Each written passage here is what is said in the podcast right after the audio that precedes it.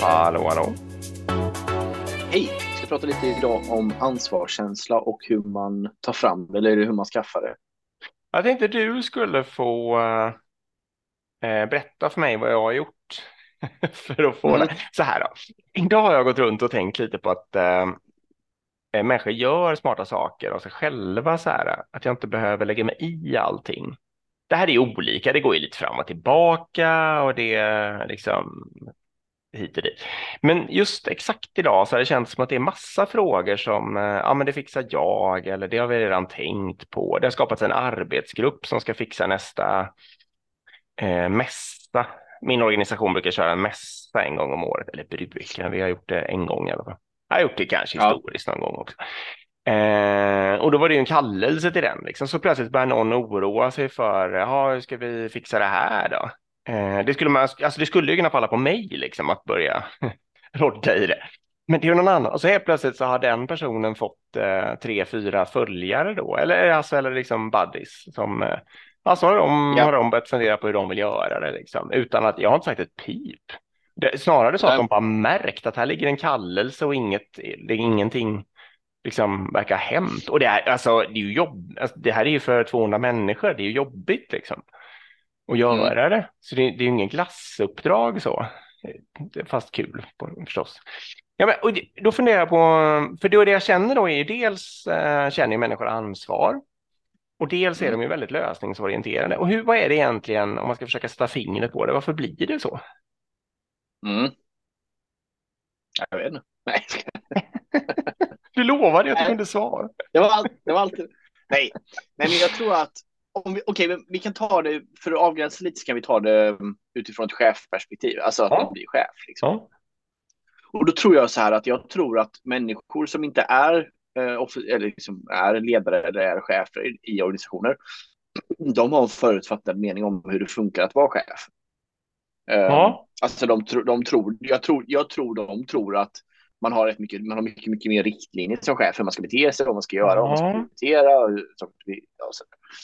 Och sen så tror jag då att det som händer när folk blir chefer första gången, det är liksom att de tänker okej, oj, nu är jag chef här, nu måste jag liksom ta på mig chefshatten och Ja. vara chef, alltså ta rollen chef. Liksom.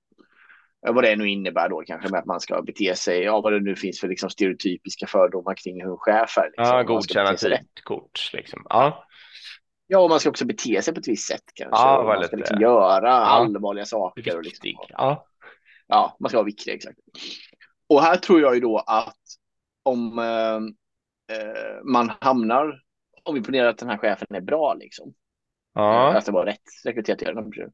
Om den personen hamnar då i en organisation där det finns mycket autonomi, Ja. alltså att det inte finns så mycket riktlinjer. Den här Nej. chefen inser ganska snart att, jaha vänta nu, det är inte så att min eh, min chef detaljstyr mig, liksom, utan här får jag faktiskt göra lite som jag vill. Eller, jag, jag har ganska stort spelrum här. Mm. Alltså autonomi då på något sätt. Va? Ihop med att det finns någon form av psykologisk trygghet då. Liksom att ja, men, jag straffas inte om jag experimenterar. Då tror jag liksom att, eller det jag har sett i alla fall på lite oerfarna chefer, det är liksom att ett, så kommer de in lite osäkra och vill ha struktur och kontroll och de liksom Mm. eftersöker den här riktningen. Och sen efter lite stund så börjar det släppa liksom. Ehm, och när det väl släpper, det är lite då man hamnar i den här situationen som du är i där. Att alltså det finns lite riktning, det finns lite autonomi och det finns lite eh, psykologisk trygghet. Och då börjar folk Mm. bara, okej, då behöver inte vi dubbelkolla allt här, utan nu, behöver, nu löser vi saker bara rakt av på en gång utan att Mm. styra upp det Mm, officiellt det. eller ja, prata om det. Det tror jag. Jag tror... Mm. Ja, men det kanske är så. Eh, riktning, det är ju, och det här är ju med i vår ledarskapsmodell och så där. Det är inga, egentligen borde inte jag bli överraskad eh, som har hittat på det.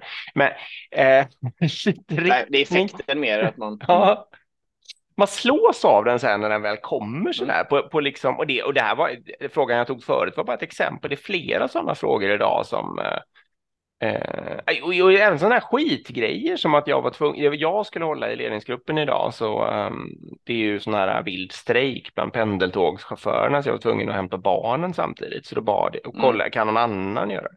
Ja, det löser vi liksom, så flera stycken som samarbetar och håller ihop det och sådär, tjoff tjoff. Mm. Och det är flera sådana grejer. Men, Ja, eh, ja precis.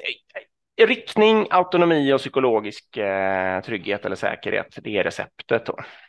Som vi vill Ja, skicka. sista side Jag kommer ihåg när jag, när jag fick ett andra linjens chefsjobb. Det var min första andra linjens chefsjobb. Mm. Då kommer jag ihåg att jag sa det till den som blev min chef, då, alltså tredje linjens chef som var min Mm. chef. Eh, då kommer jag ihåg att jag sa det att eh, oj, oj jag, jag kanske har, inte har tillräckligt st- stor kostym för det här jobbet. Jag, behöver, jag, jag räknar med för mycket hjälp. Liksom. Ja.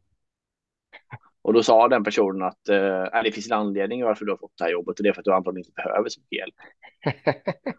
Och det kommer jag ihåg att jag fick tänka lite på att det var så här, okej.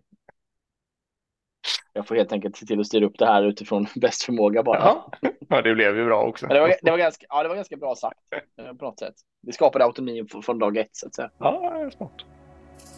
Okej, bra. Kul. Tack för idag. Hej. Hej.